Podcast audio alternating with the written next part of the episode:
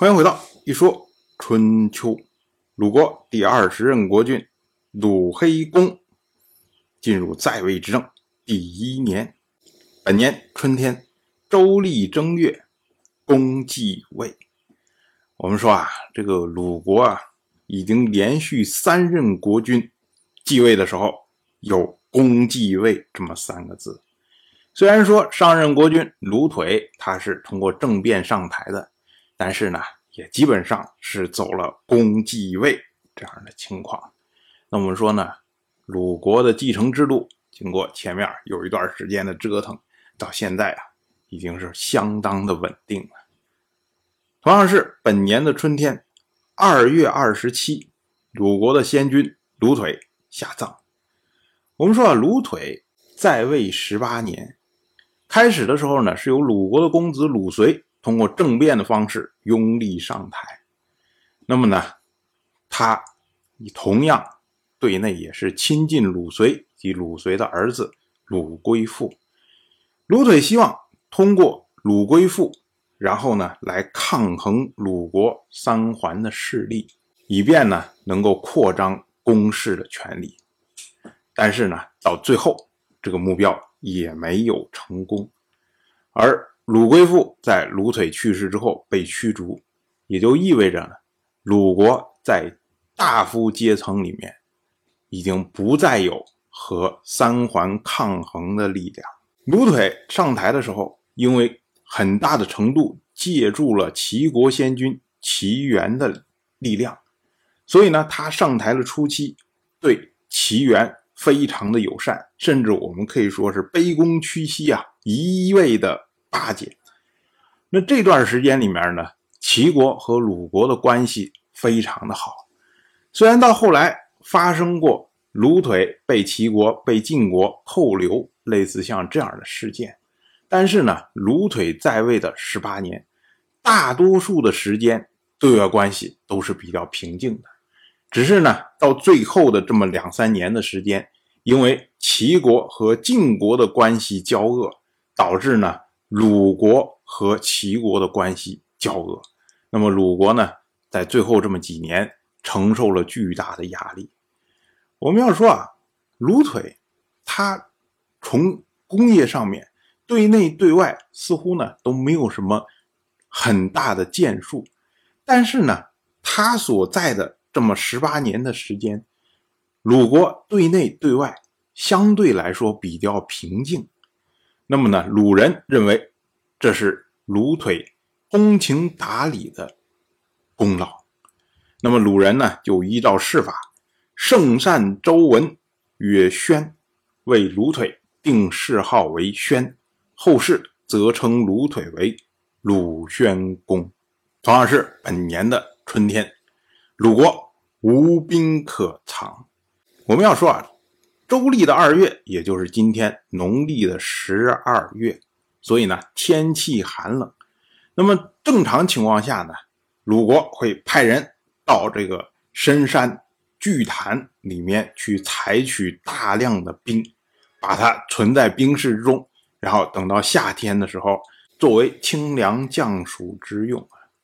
可是呢，本年二月天气已经转暖，所以呢。没有冰可以藏，那么春秋认为这是天气异常，予以记录。同样是本年的春天三月，因为齐国的威胁日益严重啊，所以鲁国开始实行秋假制度。我们之前讲过，所谓秋，所谓周，所谓随，哎，这些其实。都是指的某种规模的定居点。那么丘甲制度呢，就是以一个丘这么大的规模的一个定居点为单位，然后征集甲士。那这些甲士他们的装备都是由这个丘来提供。这些人呢，当然他不是常备军，也不是由政府供养。只是在战时的时候呢，临时调用进行进攻或者是防御。所以，我们看呢，鲁国的丘甲制度和晋国的周兵制度实际上是相类似的，都是我加强地方上的武装，以便呢让敌人在进攻的时候不能长驱直入，直接攻到我的都城以下。但是这样呢，相应的也就增加了地方上这些大夫们的权力。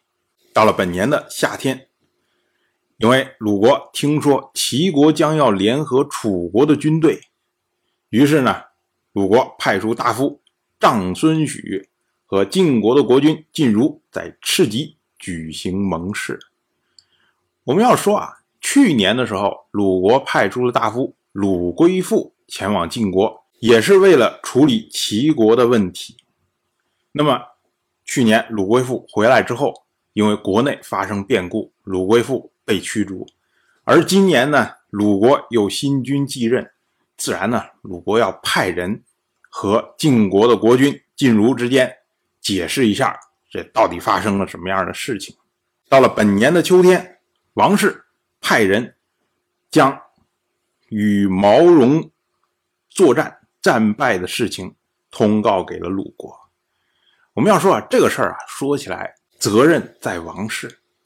其实最初的时候，戎人和王室之间不和，所以呢，在本年的春天，晋国国君晋如派出晋国的大夫侠家，然后去调解戎人和王室，而王室呢，也派出王室大夫单襄公前往晋国拜谢调停。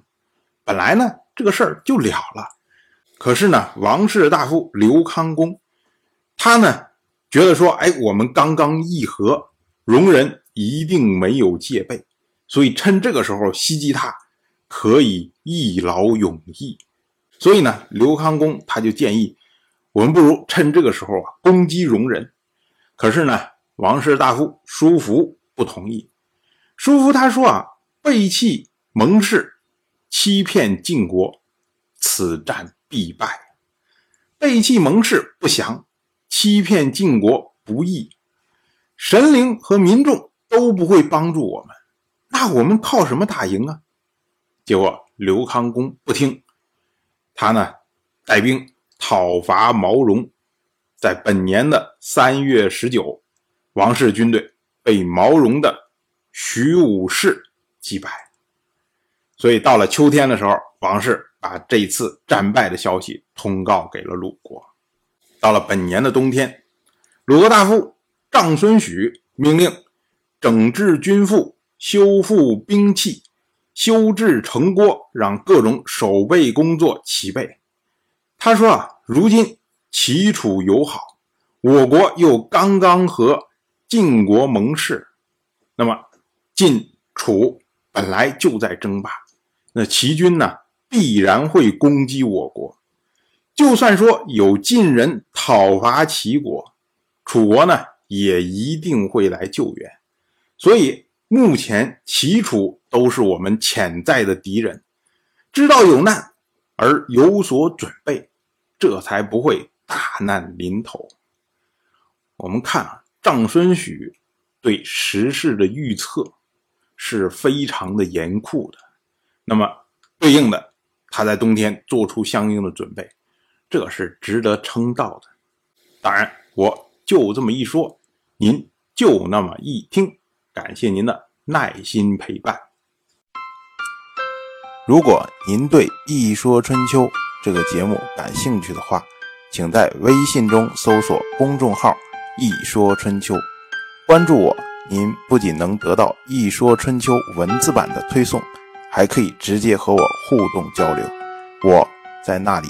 等待您的真知灼见。